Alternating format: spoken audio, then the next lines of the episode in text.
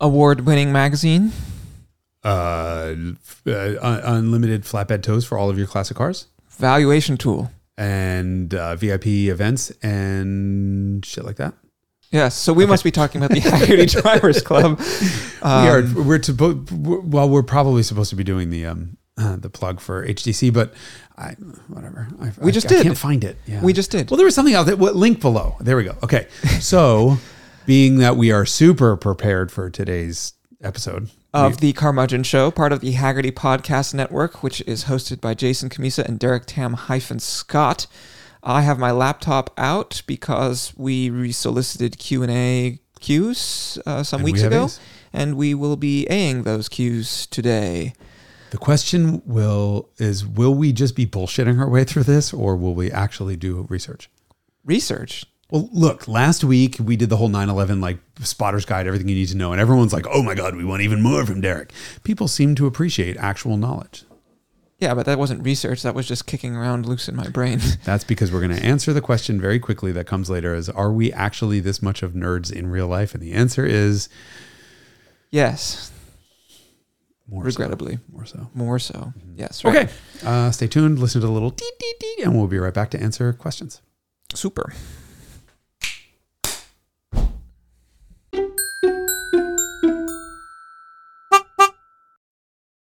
Okay. Hi.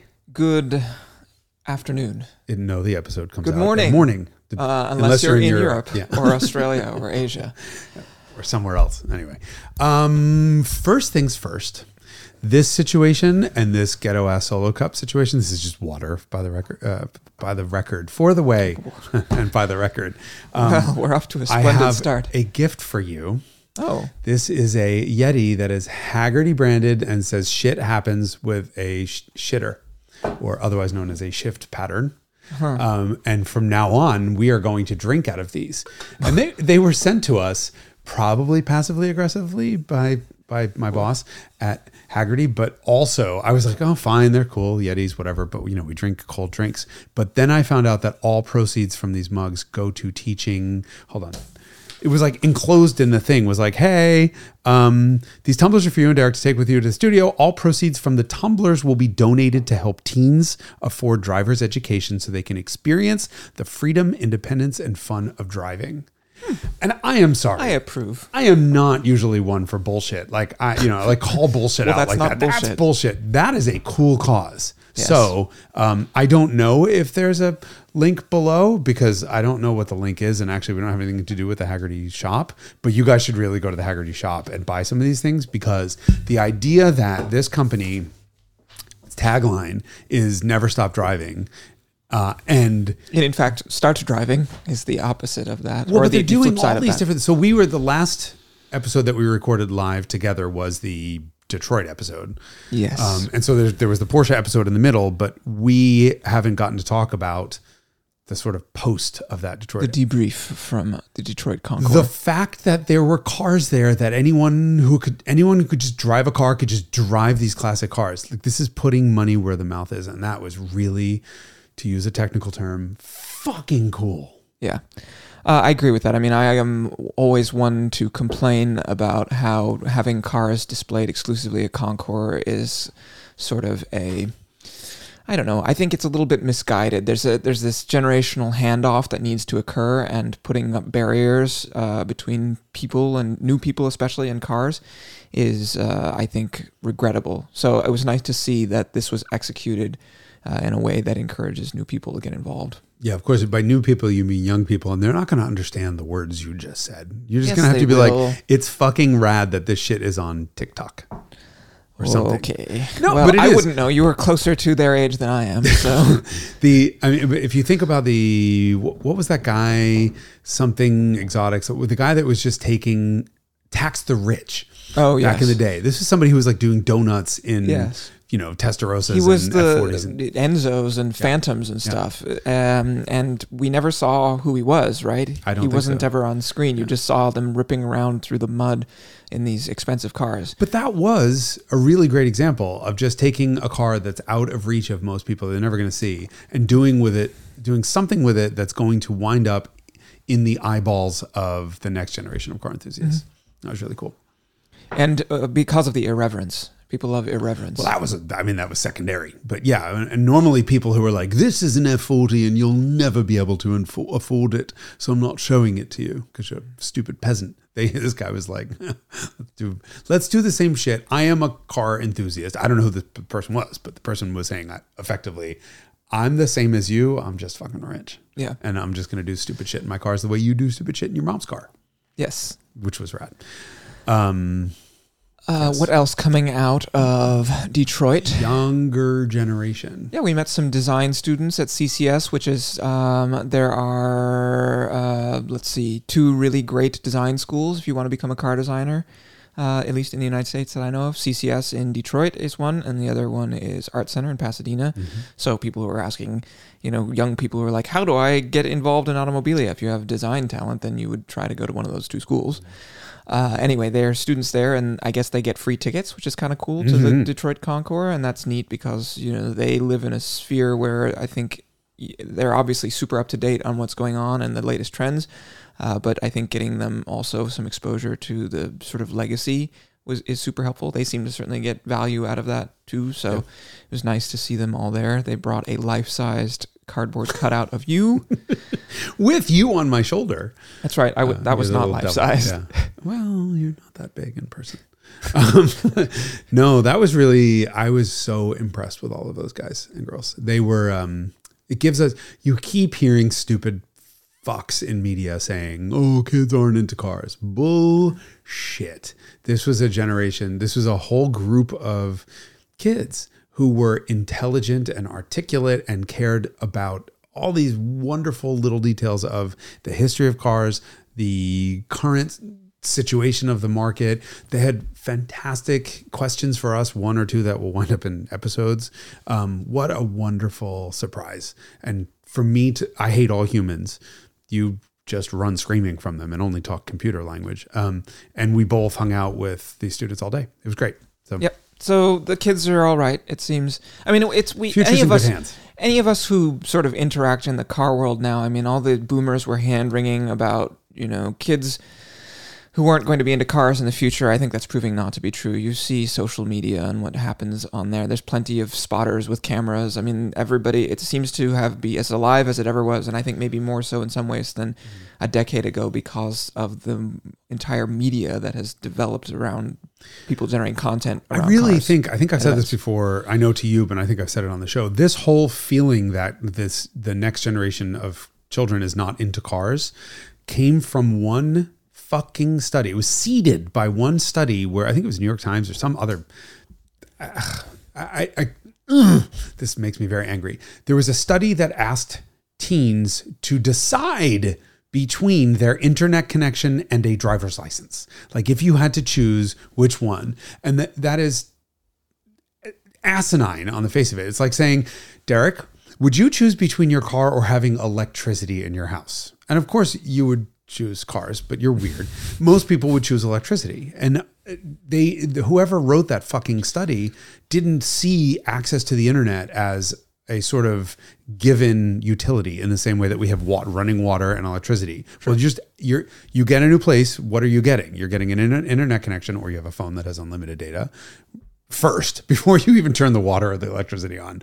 So it was just a badly written study, and of course, everyone ninety percent of all the teens chose an internet connection. I'm surprised it's not more. Or I mean, 90 even for me, it's like, But I think that that that badly written and badly executed study really did plant a seed of oh my god, kids aren't interested in car. That is absolutely not the case. Yeah. Period. Uh, every cars and coffee I go to, true. every every every event we go to is Yeah. just completely disproving yeah, that. there are plenty of youths around. They're just into different things, and maybe that's something that I'm that. not sure they are. Uh, well, I mean, they're not running around being like, I would like a Jaguar XK140. Yeah, but I don't think anybody under the age of 90 has ever said that. Yeah, but the people who sort of inst- instigated this whole sort of crisis or apparent crisis were worried Yeah. that there was not going to be a generation there who's like, oh my god, 67 GTO, Yeah. coolest thing ever. Yeah, because- like it's okay to be into these cars that you know people described as video games when they were new in the 80s, and now it was like, oh my god, so cool. Yeah, but I mean, I'm, I couldn't give a rat's fuck about a 1918 Franklin, or if that was even a thing in 1918. I don't know. I don't, I don't care about these cars. Yeah, and I think yeah. there's a generation of people who don't care about the 50s and 60s cars. Yes, yes. Doesn't mean That's fine. what the hell? Somebody just sent me a meme the other day that was really upsetting. Was the the idea that a car in no God, what the hell it was? A 1991 Civic is now the same age as like a Model T was when something else came out. It was one of these like 30 years, Yes, 30 years. yes. Yeah, it's like a, a 50s car and an 80s car. 40s car and 80s car are now 40 years apart and 40. Yeah. Anyway, anyway, okay, that's not why we're here. No, we are here, in fact, to answer uh, some cues which were posed many episodes ago now, maybe three episodes ago, because we solicited some Q and A cues for in the I think it was the Lotus Emira episode. Uh, so we I have pasted a number of them. Some people asked more than one question. Uh, we will answer more than one for some. We will answer zero for others. It's my discretion. Sorry. Okay. If you you have been ignored, blame Derek. That's right. Uh, send the hate mail in my direction, and or your question was too long, or you didn't write it in good enough English to, for it to make sense. And I For a couldn't couple of them, we were like, uh, what does this actually mean? yes. Uh, okay. Uh, the first question is: Are you two really as nerdy in real life as you seem on YouTube? Yes. Okay. No, we're nerdier. Okay. That's fair. Uh, next question. That was easy. Uh, are cars that will never be used for their intended purpose lame? So this person offers examples like GT3 RS, uh, 4Runners, Land Rovers being used, um, but also Dakar 911 not getting used as intended, uh, or you know that sort of thing. So the sort of like poser thing is basically the question. Okay. Well, I mean, I love a good G G wagon. Mm-hmm. It, that's technically designed for off road use. Mm-hmm. No, it's not lame. It's cool. Yeah, I agree with that. I think you also like 4Runner is a very good example of this because you look at the other stuff that's in that space uh, in terms of price point and like usefulness, and people really like 4Runners. They have high resale value because it has something about it that's different. Identity, authenticity, those things are true regardless of how you use it. It's a bit of a shame to not and and you know this the flip side of this is like think about supercars, right? Not getting used as intended. Are those mm, lame? Yes. So here's the here's here's I think where I differentiate it. Something like a 4Runner is an on-road vehicle and it was designed to be driven on-road with off-road capability, right? I mean it's designed primarily as an on-road car. You're Okay. giving me a dirty look. I don't think something like a Pagani Zonda was designed to be driven on the road. Yeah, That's but they're not like underneath. really track cars either, Yeah, they're designed Like as a a piece of jewelry. Okay.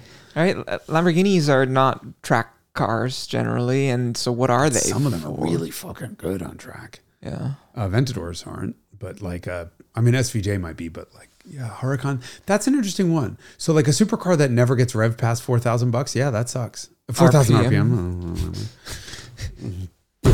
Okay. Yeah, sleep deprived once again. Um, I mean, people. We talk about how people use cars as avatars, right? As an mm-hmm. expression of yourself, as, a, as an expression of your identity.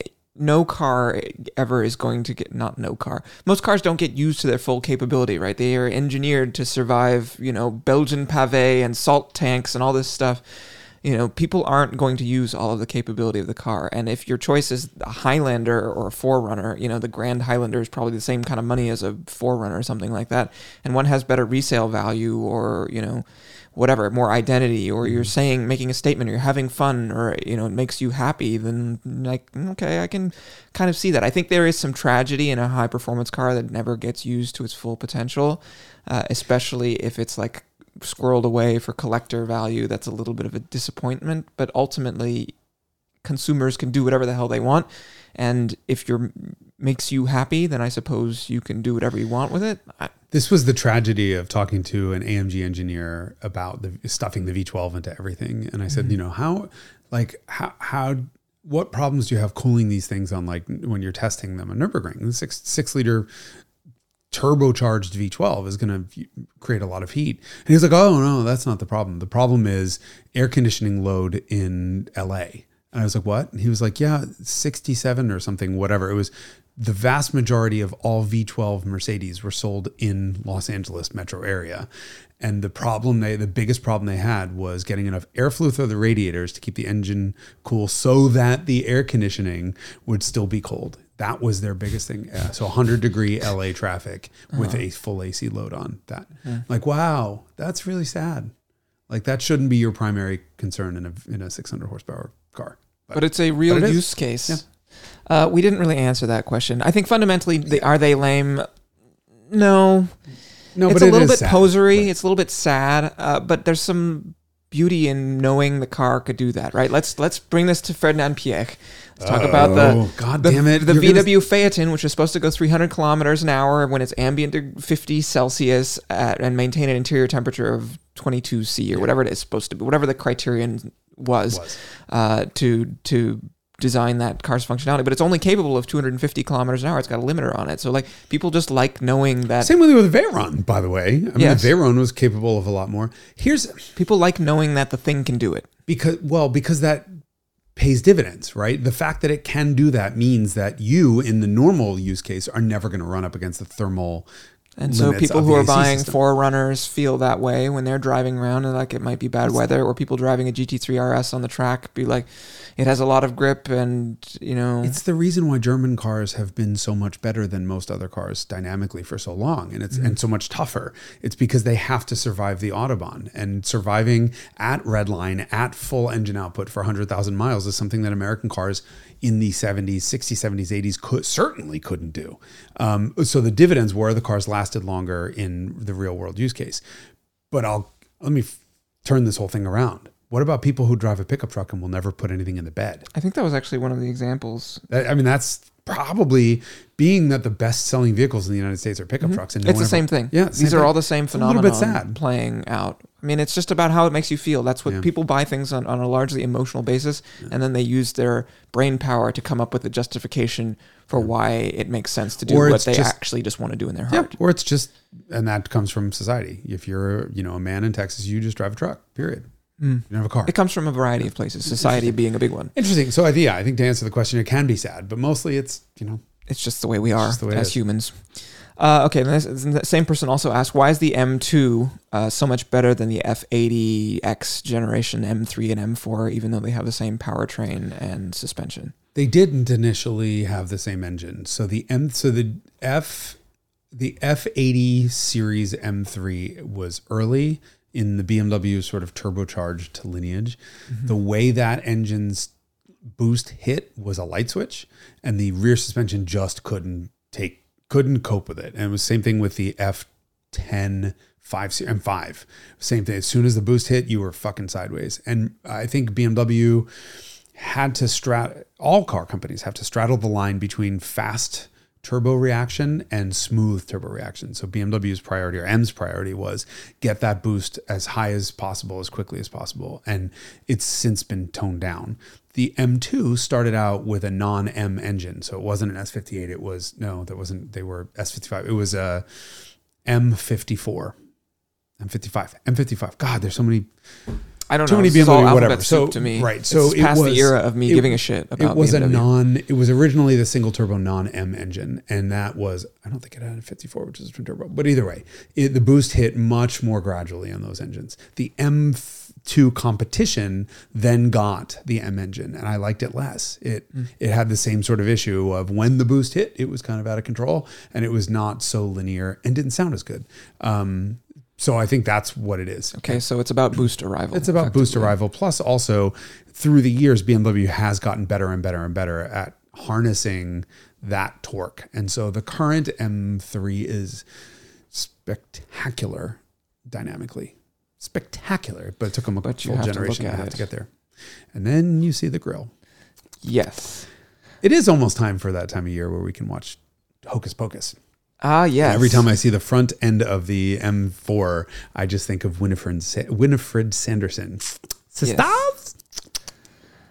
Chipmunk. Uh, okay. Next question. What is the best BMW and the worst BMW you have ever driven?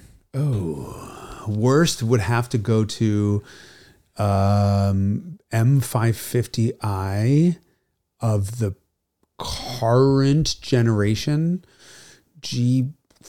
G10. I can't remember what the code is. Uh, I had one. I made it four miles and blew a tire because I hit a relatively small bump that everything else was fine on, and uh, put a replacement tire on it, and then went on did my little bumpy road test, and I had to abort. I had just had a Camry the week before and blew through this twisty section of road like at 90 miles an hour it's a 25 zone. I was probably doing 30 um, at high rate of speed, and it just dealt with all the bumps, and everything was totally fine. And the M550 smashed into its bump stops so many times, so hard that I just had to give up and say, forget it.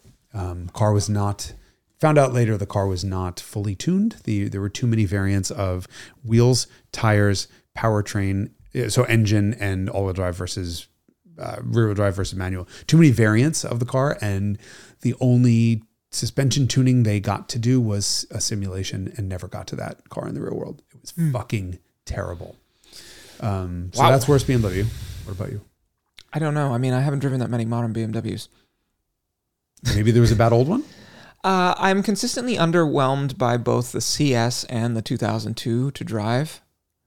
The E9. Okay. Yeah, but they're are they They're bad? not bad. No, they're not bad.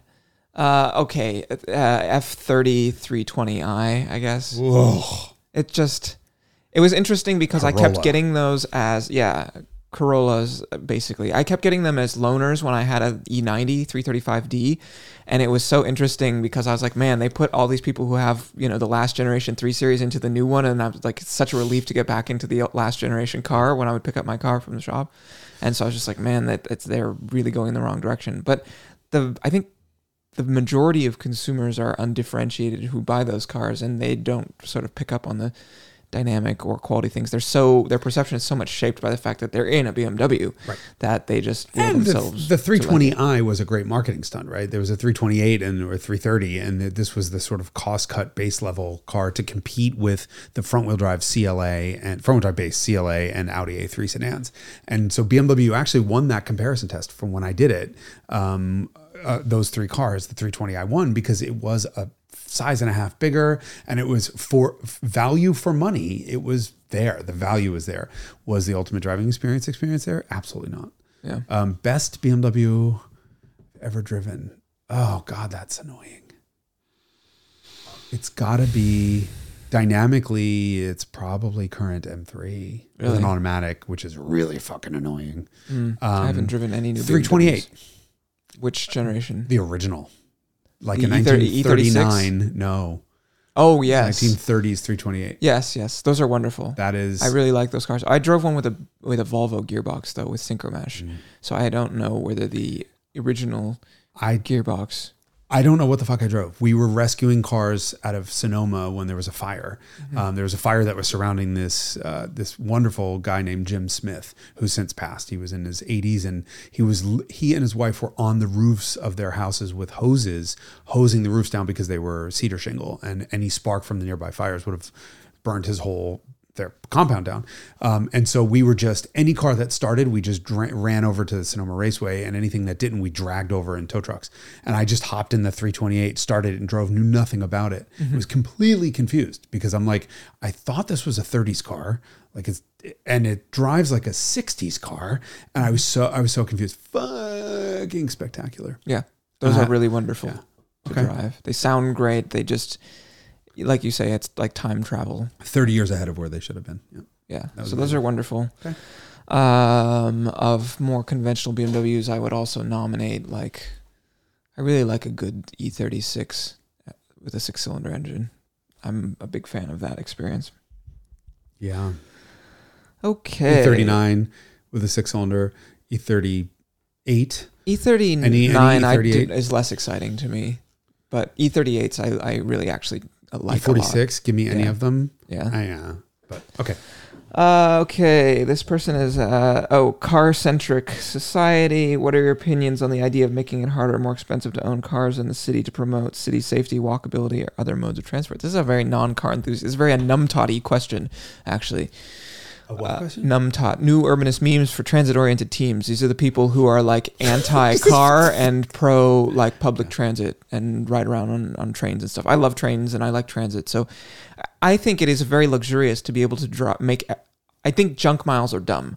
Applying miles to my car that do not bring joy, I think is a is a bit of a waste. And so living in an I live in an, the city of San Francisco, and I drive, you know, I try to make it so that I'm driving mostly for fun wherever possible. And so not applying junk miles to a car, I'm actually okay with. I like being able to have the car be dedicated and focused on enjoyment and not have to do sort of day to day things. Uh, that is valuable for me. So I'm, I'm okay with uh, improving mobility in transit and making cars be for enthusiasts. Okay, you fucking hypocrite. I have known you for, we've decided what, 12 years? 15, whatever. Long time. Has your ass ever taken a fucking train or a fucking bus or any other subway or any other public transit in the city of San Francisco? Yeah, Don't even. Of course. Shit, I was hoping that was the case. I mean, I used to live a block and a half from BART. I used to take it all the time time to get to the airport. Okay, that's taking something outside of the city. Muni, which is the network of trains and subways and shit in San Francisco, never. I've F never Market.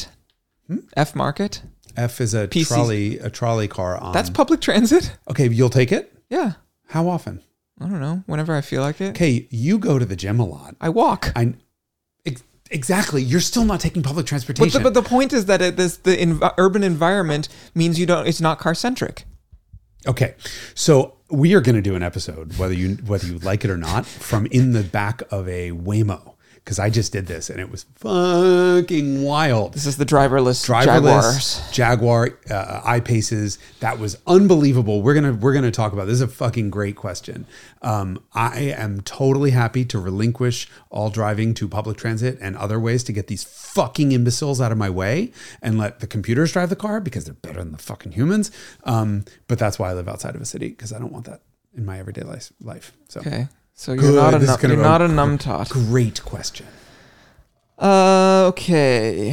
What is causing brands like Alfa Romeo to create cars like the 33 Stradale uh, and only make 33 examples? Yeah, just sheer idiocy. Right, this should be executed as a yes, I agree with this as a 6C uh, instead, more of a volume car. Like basically, the question is why make such a cool car and then only make 33 units? because it's a nothing but a money play and unfortunately i don't know if you know this but we are in a situation in this world where there's a uh, a big disparity in wealth between people and there are a lot of people who are really fucking rich Yeah, but wouldn't you want to make more of them? If you made more, you could sell them for the same price. Think about Porsche GT cars. You no could i don't think so have you noticed that there aren't a lot of cars in between the like 250 and million dollar range but there are a shit ton of cars that are like two, three, five, seven million dollars.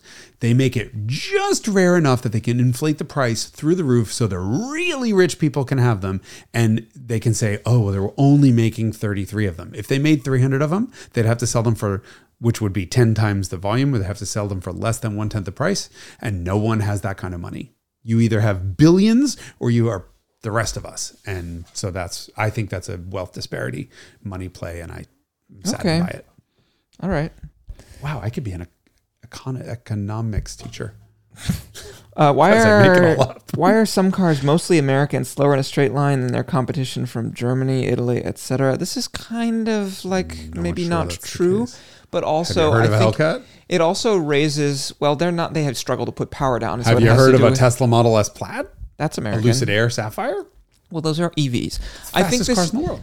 uh, raises a question that actually arose in the episode that we recently went live, your drag race episode of the Mercedes 500e versus the uh, M E34 M5 versus the Audi RS2, where you get results that don't sort of seem to make sense on paper because of real world concerns. Mhm. I will hand it over to you here. That, so the outcome of that race, if you guys haven't seen that episode, and you should see the episode because it was really a lot of fun. Um, And a surprising result. Aside surprising result, the car with the worst power to weight ratio fucking destroyed the cars with the best power to weight ratio. In fact, the one with the absolute best, uh, which should have won, finished DFL.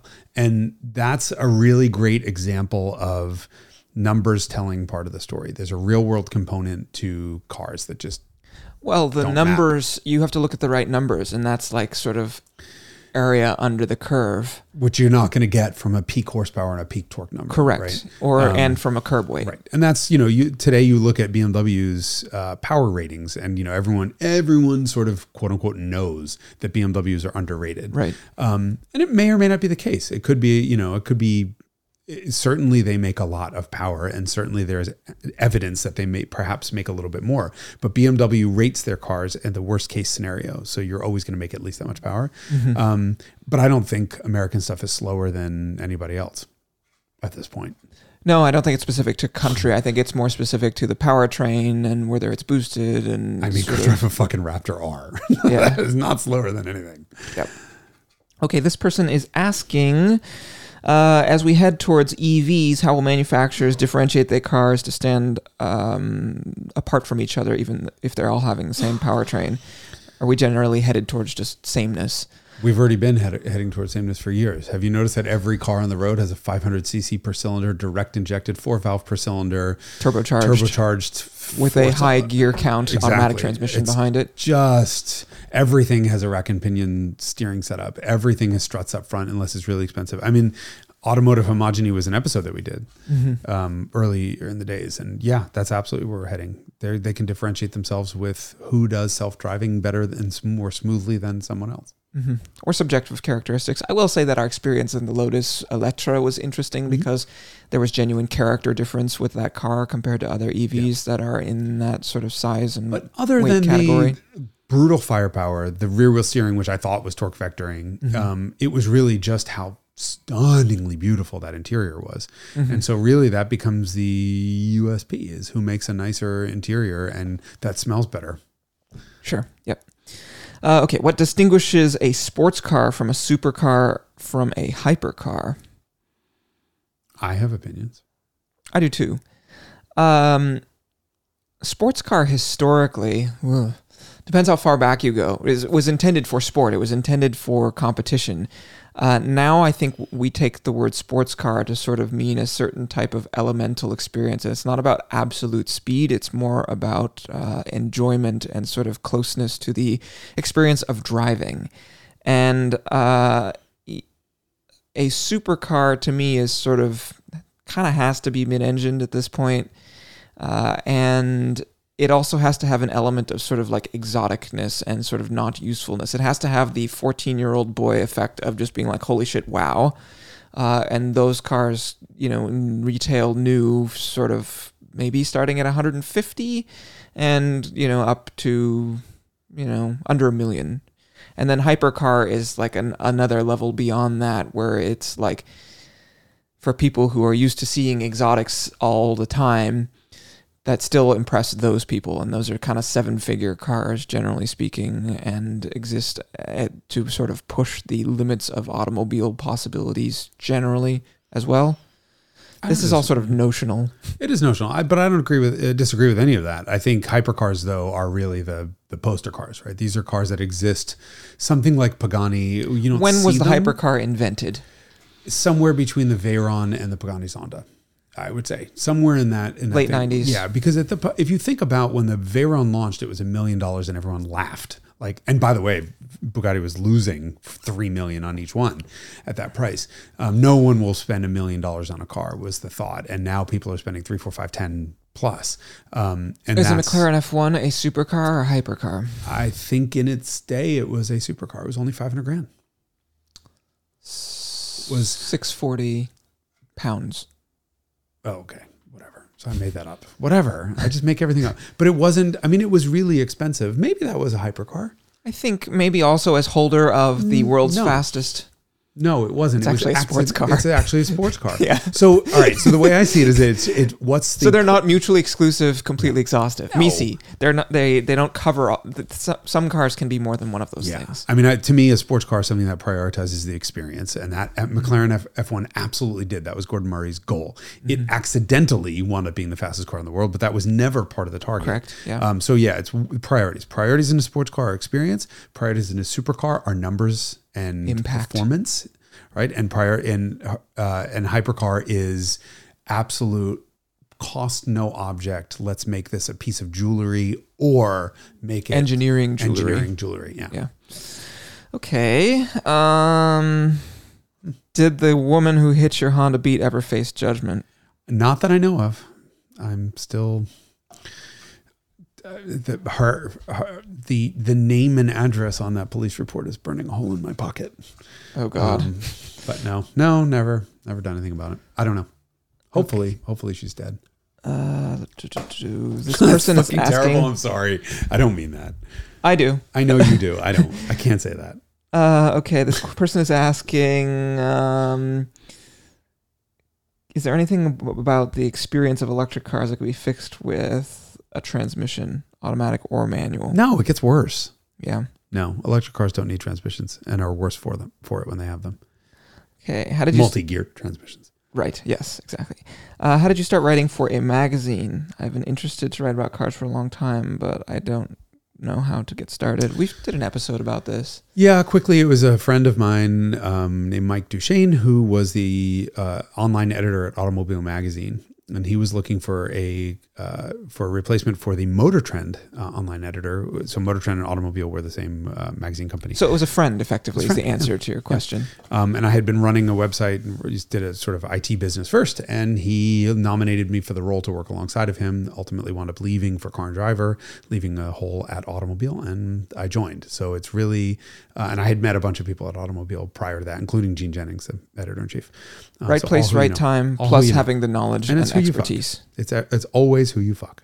Okay. Uh, there was a casting couch involved. It was. Um, it was. Something you care to forget. No. Okay. Well, sorry like- for dig- digging up that. that is not funny. There was I was not me too'd. Um, Okay. Um, is there a future for hydrogen ICE cars with the use of electrolysis? I like this question actually because I shit on hydrogen cars, but the, the short answer to the question is yes, if we get nuclear, if we get fusion, basically. Uh, it's hydrogen is easy to make, but it takes electricity. And Right. so the question is always like, should you just put that electricity directly into a battery car instead of spending a bunch of energy on um, turning it into hydro or making hydrogen and then unmaking that hydrogen once it's in the car? Or if you're if you're doing an ICE car with hydrogen, then you're not doing the second part. Uh, I could see that future being there if electricity is cheap enough, which you'd need fusion, I think, to do, because then you get to save internal combustion engines, powering them by hydrogen, and you get that experience, and there's not this sort of minus uh, associated with them, which is villainized, which is the carbon emissions part. So if you can get nu- if you can get nuclear fusion and basically unlimited free cheap electricity and save internal combustion in the process, then yes. Uh, unfortunately, you're wrong. I mean, uh, and here's why. Human nature will always tend towards the uh, towards efficiency, and the amount of electricity that it takes to create, store, and and transport the hydrogen will is last I checked, which was a couple years ago, more than you'd need to just transport the fucking car in the first place. And so, as battery technology continues to improve, um, or even if it doesn't, we still wind up in a situation where the most efficient thing to do is put it in an EV that has two moving parts versus 4,000 moving parts. And so while I and I love internal combustion, you love internal combustion, its chapter in terms of new products for transportation is just over. I could see there being a situation where manufacturers seeking to differentiate themselves without the specter of carbon emissions say we're going to make a product like this. This is like Porsche just hanging on with a manual transmission. Just say we're going to create this thing because we know people want it and we'll buy it and it actually makes financial sense even though it's not the most efficient outcome, right? There's people who go out and ride on steam trains on weekends. It's just this Por- Porsche's pushing hydrofuels, uh, biofuels, right? I mean, I it's think that is same. It's the, the other side of the same coin, which is a different fuel that doesn't have the carbon impact that allows internal combustion to persist. Right. And I think what that is is hanging on to what we have as long as possible. And I'm hundred percent, let me let me make that clear. Hundred percent behind that. But I think for traditional transportation purposes, Agree. it doesn't make sense. Yeah, not for mainstream Not vehicles, for but I could see it being a thing Yeah. for enthusiast so long as it doesn't get outlawed. Um, but I think that the situation in Europe right now is so aggressive against anything that has combustion happening Yeah. that I don't see. But there's like this sort of you get a little carve out if you're like a fuel cell. People are sort of like okay, alternative fuels, right? Alternative fuels. If you just couch it in those terms, I think it's less villainized. yeah. Uh, question for Jason: Which of your cars is easiest to work on? uh, the E30. If it, didn't we have this once before? Yeah, maybe we talked I think we did this. the E30. If you if it actually had had a, a hood that didn't open the wrong way, Probably E30 though. Yes, B- that's right. We did bad. recently do this. Uh, okay, someone is talking about how we talked about how the CT4V Blackwing is so spectacular and would be improved if it had a V8. So why aren't you guys big Alpha chassis uh, Camaro SS enthusiasts? Because that's basically what that car is. Uh, it's a lot bigger. I mean, I'm an enthusiast of that chassis. I think that and the Zeta. I mean, all of GM's recent rear drive platforms have been wonderful. Um, everything from a ATS-V to a CTS-V to all of this, the 5V, this uh, 4V, uh, and Camaro. They're all spectacular. Uh, the problem is just size. I don't want a 4,000 pound enormous Coupe. coupe. That you can't just see doesn't- It's just a personal Sure. preference at that point. So no reason to not buy one of those if you enjoy the experience. It's just that the whole purpose is that it's a f- sedan, and so you get a level of practicality and and and joy in the same car that makes it sort of really one car solutiony. That's very Yes. nice. And remember geography. We live in a place where the roads are tiny, the parking spaces are tiny, and a Camaro is Sure. just too big to live with here. sure. So Okay. that's part of it. Uh, this person has an NA Miata and says best practical daily under 40k new or used. People How ask this practical? question. Yeah, exactly. What is your definition of practicality? Where do you live? Do you need something that is suitable to your year-round use, where somewhere where it snows, or you know? I mean, if they had a Miata, if they have a Miata and they're looking to upgrade to something else, it's hundred percent. no, it's it's it's a second it's No. a second car to yeah, go with an NA Miata. So I would just get rid of the Miata and get or an NA. Yeah, that's the problem. I'd get rid of the Miata and get a, a BRZ or a GR86. I mean, that's like that car just keeps coming up. I can't Yeah. stop thinking about it. Yeah. Um, but more practical. but that's golf. like yeah, I guess. I mean, how, how do you get more practical than a golf? CTRs are too expensive. But that's a really a nice used one. That's under forty. Yeah, that's that's tough. I mean, listen, under four. I just had a fucking Camry rental. It's so annoying. The thing was so good, forty miles per gallon on the highway, eighty miles an hour. Like there are so many choices. Mazda CX-50 done. I mean, I want a manual, and you can't get one in that. But CX-50 with a turbo, pff, under forty grand. Great, great Tesla Model Y. Yeah, this needs more qualification. Uh, okay. Three cars before 1990 that can collectively capture the old car experience that's lost in modern cars. Man, that's tough because it depends on what you define as the old car experience. For me, the old car experience is you get out of the car and you smell like fuel because it's carbureted. Well, there were okay, yeah. So the carbureted thing you're going to have to mostly remove because 90 there was by 1990 there were very few carbureted. Well, before left. 90. So to me, that leaves the like a hundred year period before Oh, 1990. yeah, I think about that. And Okay. so then it's like, man, like the Miura is an assault on the senses, or like any sort of 60s carbureted sports car, it could be a candidate for that. A big block Corvette, you know, something with seven liters where the, the car rocks when you Mm-hmm. That's rev a- it. Like, I think a- that's a little bit too broad of a question I agree. but I could but here you could say an Alfa 105 car is basically all the misery of of old car ownership in one beautiful 2000 pound package that sounds great. yeah. I just, for me, I would not want a four cylinder for noise reasons. Okay. I mean, but then you can have 40,000 bucks. God. No, no, no. There's no, no, no, No. dollar limit. Yeah, well, I'm it's thinking- just three cars before 1990 that collectively capture the old car experience. I agree. the Okay, question's a little- collectively. Hold on. This is a three car solution. Then. Is it? Yeah. Okay. That collectively capture the old car experience. Hmm. Wow. That's, Okay. If we interpreted the question correctly. if we did collectively, shit. Well, then you need to have something like you- an American muscle car, a V12 Ferrari, and a four cylinder Alfa. Interesting. I think Okay. you would. Hmm, no German. No, no German didn't peak until. Yeah, I think I think like a '68 Camaro, just because it's so fucking gorgeous. I mean, some like American muscle car kind of a thing. Plus, what's the further? Yeah, the furthest thing away from that would be like an Alfa four cylinder. Yeah, or a Lotus uh, 7 or something like that. Yeah, Really light and like barely a car. and if it's got to be a three car solution pre '90, it's going to be a V12 Ferrari of some sort with carburetors on it. Interesting. I, I could rock that. Okay. All right. I see that. Uh, okay.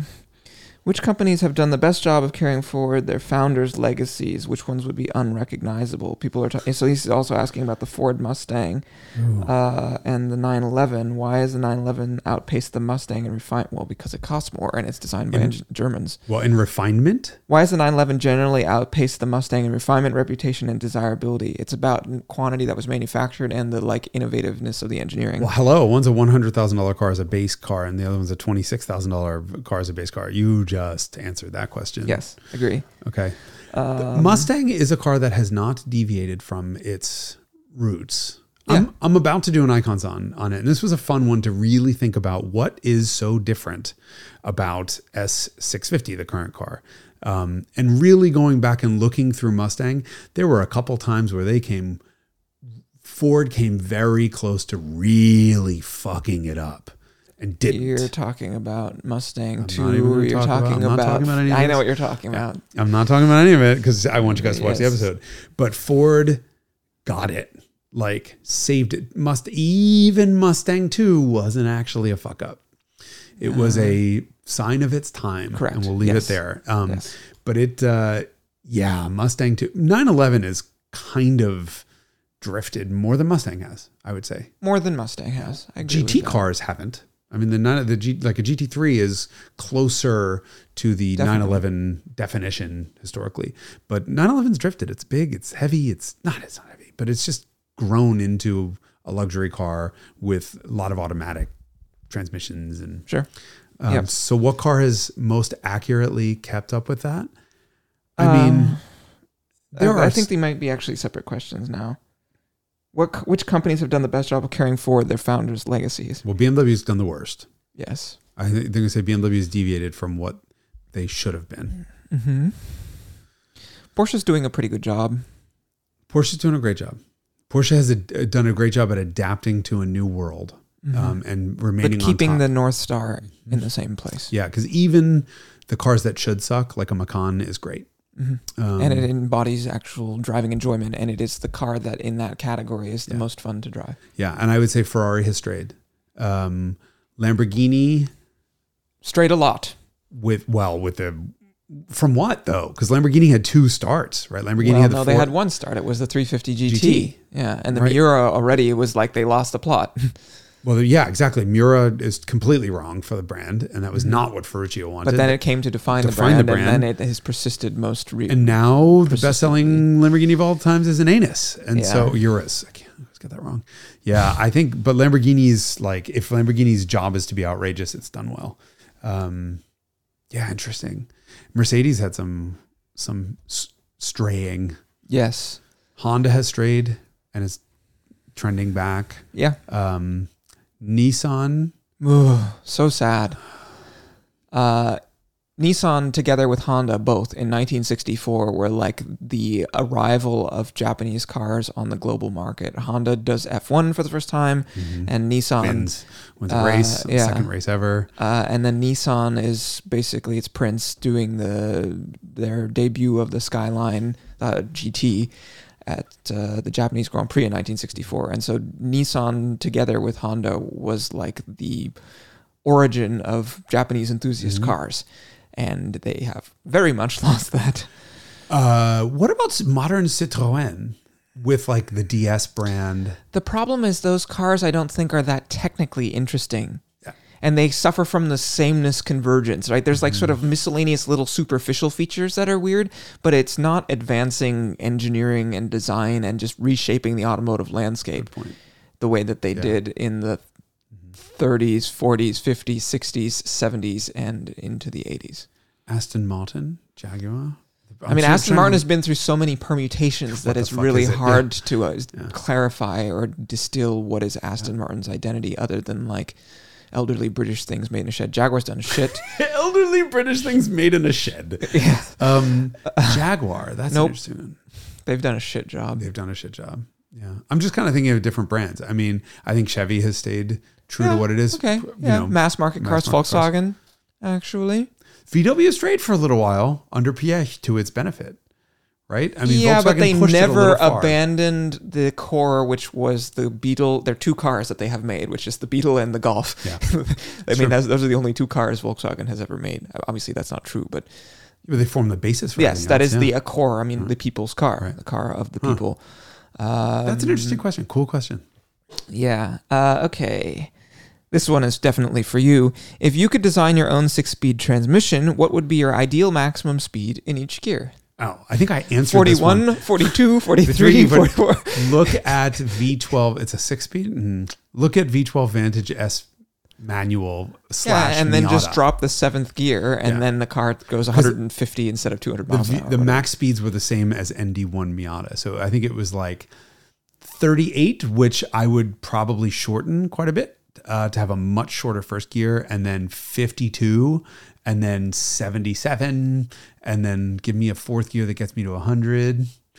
Yeah. And then fifth, a big jump to wherever sixth needs to be for cruising.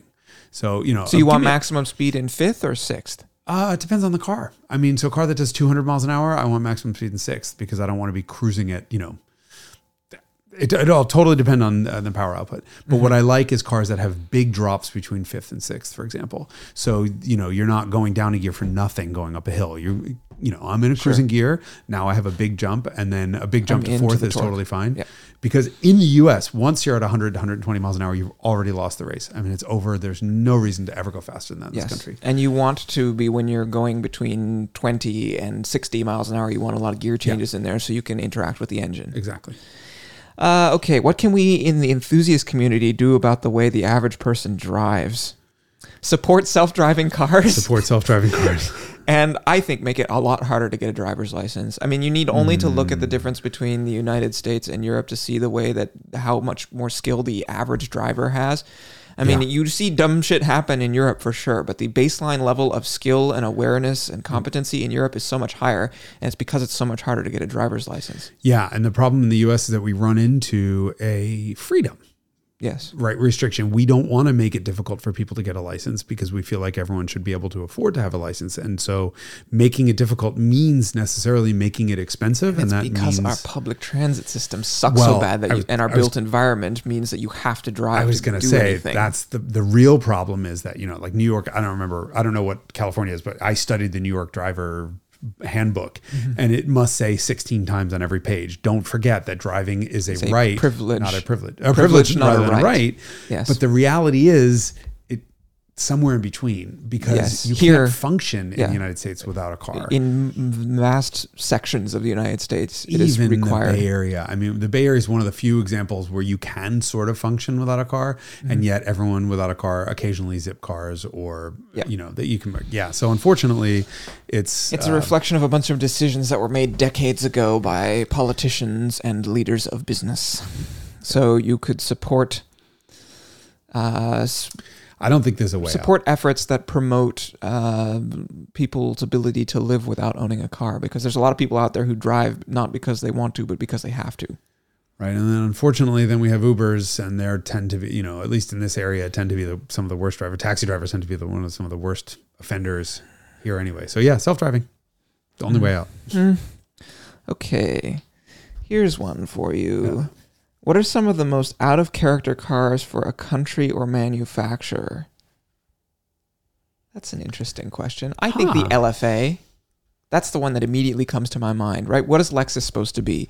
Their their design ethos is like sort of comfortable, civilized, out Mercedesing Mercedes, and then you get in the LFA and it's like an 11 experience. So in terms of just stimulation and, and all of that, so I feel like the LFA is really discontinuous hmm I agree with that. uh, with Lexus. This is one that probably should be in green so that we can think more about it. we can it. do the whole episode, but Do- I mean, Urus, I would say Lam- uh, Lamborghini Urus. It's shit interior. It's quick, but it's just not actually a Lamborghini. It's so obviously a Volkswagen product. Hmm. Um, Interesting. but but at least it no no no no hold on I'm going to redact that because at least it's within it's trying to be outrageous. It doesn't really succeed at, at what it was what it should be doing, but it that was less. Yeah, that one to me was less compelling for that reason. I mean, Phaeton. Yeah, that was a big fuck up. I mean, it was just You can't have a car company who's called Volkswagen, the people's car, and then make something that's an S class competitor. I think those that's Especially when you have Audi in house and Bentley as well. yeah. Oh my god. I think we could do a whole episode on this. Okay. To I have really changed it this. to green highlighting Okay. such that we can revisit like this. that one. Uh, okay. Um, mm, mm, mm, One was another one about Mustang versus 911? Didn't we already? We had one. Just about the only cars immediately identified from the shape. Oh, this is from the per- one of the people we met in Detroit. Okay. Okay. How do you make a new gener? Oh, this is talking about uh, design icons that have persisted for a long time. I think about this question when you think about the new Beetle or the Mini or Mm-hmm. Mustang or 911. How do you make the new one new but also still continuous with the last generation? I think it's very difficult. I and I agree. think that's what Ford just probably ran into with the current S650 Mustang that looks just like it's it's a new car. I mean, it's new. It's at the same. It's platform. new, but it's new to be new instead of why- because it's better. Right. Somebody obviously was saying, don't fuck with it. The last one worked. Just don't fuck with it. Just add a bunch of like curves and kinks and shit for no reason. Sure. Um, but there have been, I'm trying to think of a good uh, golf. I mean, golf is a great example. That car yeah, has evolved. Mark 7 is great, and then Mark 8, they did the same damn thing where they were just like, now we're going to change it, not because it is better, but They because it- it is different. well, part of it is I think what they, yes. I the think reason changed I, it for the this has historically been al- also a thing is that like the main lexicon of car language has changed over the years. Mm-hmm. I mean, you think about the what cars looked like in the 70s versus the 80s versus the 90s. There's like a sort of step function where things really change appreciably over each of those 10 year periods. And I feel like the last 10 year period, there's been less of that sort of seismic shift in the sort of way that cars look. You are thinking. I don't think it, well, obviously, other than the fact that SUVs have totally taken over. I mean, sedans are dead. That's one shift. And the other shift is design elements that are very 3D in nature. So you have, or styling elements, I should say, more than design. A lot of cars just don't work in, they just do not work in two dimensions. So you see like pictures of the new uh, insert whatever, and you're like, holy shit, that's horrible. And then you see it in person, it actually looks pretty good. And so computer aided design, which has happened for a long time, but the, the fact that so many of these cars are designed virtually and the wind tunnel stuff is done virtually and all simulation stuff means the car companies can do things that they've never been able to do before. And so you'll see shapes like some of Toyota's design language, you know, Lexus's design language that's kind of crazy, mm-hmm. but actually works in person. So that's a, a difference. But I think there are there are so, so many cars that have so successfully continued to look like they should look. Um, oh, and the other thing that I was going to say is proportions of cars have changed dramatically with EVs. So the skateboard platform, tall, toad-looking car is becoming very normal, right? The, the original Tesla Model S did this spectacularly, hid that, and Model Three and Model Y. So you mean what, like Polestar 2? Pol- Polestar, Polestar yeah. 2 has that Yeah. vibe. Um, We're just getting used the to. The EV6. ID4, Volkswagen, yeah, they all look like toads. They're very tall, and they're it's a strange proportion that we're now used to seeing. My sister just bought a Model Y, which is fucking wild because she's in. I hate how those things look. I hate how they look too, but I was hundred percent behind Yeah, this perfect. purchase. It's a perfect transportation device. It's Yeah. safe. I don't have to worry about her driving it, you know, or getting hit with somebody in a. She's in South Carolina, and I six thousand pound pickup truck hits her in her stick shift Mazda six, and we got a problem. Six thousand pound hit, uh, truck hits her in a forty eight hundred pound Model Y. I'm a lot less concerned. Sure. Um, but um, you know, she's like, people are judging me, and this is all weird, and like everyone's looking at me, and she wants to get like oh, a custom. she's in the South. Yeah, and I'm Whereas like, here, you're like, it's so anonymous. number one selling car in where we are is Model Y, and followed by Model Three. They're fucking everywhere. Yeah. But that had that not been the case, we would all be doing what is happening to her in South Carolina. Would oh, that thing looks like a toad. It looks like well, it's weird. Oh, it's really expensive. I mean, people are really scared of it. Um, but Range Rover has done a fantastic job of evolving to current consumer tastes in all of the styling language for the JLR product of the Land Rover. Like a Defender is fucking gorgeous. Um, Velar is beautiful. to me, that was less successful than I wanted it to be, the Defender. oh, But I guess you- this it's the standard is set by the Mercedes G, and I'm like, you know, That's no another one. change at all. Yeah. Basically, is the Very standard that I use. Uh, and so, you know, the question, the core question is, how do you make a new generation different enough to excite, but still uh, recognizable? You have to figure out what are the th- elements. It was interesting because I watched a video in the '90s about the from the where the designer of the 993 generation 911 was interviewed and was asking, you know, what how do you do this? Basically it's the exact same question but 30 years ago and he says you know we return to the original design and we say what are the elements that we uh, really like and that are in keeping with the ethos of the company and what are the things that we've sort of had to change over the years because of you know less pure reasons Mm-hmm. whether they're safety or you know whatever uh, and sort of choose what elements are really critical and essential to that Mhm. design and which ones are sort of like functional requirements or changing with the times and were fashion of that era or something and you say like what is the core identifying elements and I, I mean now I think designers are sophisticated enough that they do a pretty good job of this I mean the, the key, one of the key elements of a 911 is that the passenger compartment should be narrower or Yes, that Yes. the the, the glass house should be narrower than the passenger compartment should be narrower than the wheels. Right. Right. There's this. So you get the this, hips, right. Yes, you get hips, and you get this sort of tumble home, I guess, Mm-hmm. as well from the the passenger compartment being Mhm. narrower than the doors, and there's this curvature. So you sort of have to figure out what are those core elements. But then you know if you've done a really good job last generation, then then what do you do for the, Well, the next one? And I mean, that's why they only made two new Beatles because after that they were like, um, What do we go? Where do we go now? The, Yeah, and, or the Mini. warning, the well, Mini, I was going to bring up in a second, but look at 996, right? 996 has all the core elements of a 911 design without the round headlights, and it's still the red-headed stepchild visually, Yeah. Right? And now they've gone back to round headlights. 992 is gorgeous. I mean, it's just a beautiful car. They've done it really well. I think Mini has done a good job of. So to call out one thing that I think that they they did in that case, which was something I appreciated, because you look at 992 and 991, you're like, mm, they're not that different. But what they did do is they went to the square hood opening on the 992, Mm-hmm. which had not, you know, which was part of every air cooled 911 and disappeared. Uh, kind of with the 996 and but it was something that had they they looked back at the original and they say okay what's an element from the original that we like that we want to sort of acknowledge or bring back I was just going to say exactly that. The most successful designs, I think, are the ones who aren't just looking at the previous generation, but who always go back and look at the first. Yes. So Mark One and Mark Two Golfs were very similar. Mark Three was a departure. Mark Four, har- their design inspiration was Mark One again, um, and then Was it? five, yeah. Really? Four was the closer to one. They brought back some of the the kink in the door opening, matching that rear uh, that rear corner. They went as close as they felt they needed to to Mark One. Mark Five straight again. It became it looked bulbous Perverted. and Yes. perverted. Six was um, a, a, a fix of five. which was extremely successful to me extreme, unbelievably successful. And then seven, they just did the same thing, but more in it was Well, just seven perfection. was a clean sheet I know, which seven, is shocking were- because six and seven look so related, Yeah. and five and six do not. But what they did was they took the the ability to build in a bigger dash, the axle ratio, axle ratio, just change the proportions of the car for the very first time, but go instead of looking back at six or five or four, they looked at one and four. So seven was designed to be in the lineage of one and four, hmm. n- and ignored, ignored five, everything from six, five and six. right, and even two, and that I think was great. 911 does that same thing. You sort of have that the square hood is a look back at the originals. Not no one's looking back at 996 or even 993 and saying how can we, you know, in how can we put some of this stuff in? They're looking.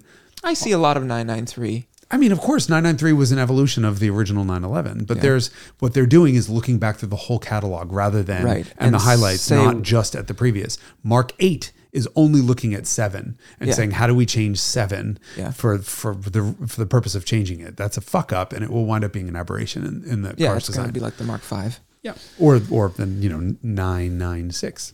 Yeah, But Mini's done a great job at keeping that aesthetic going. Yeah, a but, they really all I can't tell them apart. Right. They all look the same to me, and that's the problem. Well, no, the R fifty three for sure. I think is the most attractive Right. of all of the new minis. And then they just kept sort of making it more cartoonish and Yeah. more blobby and Right. more sort of like w- less crisp.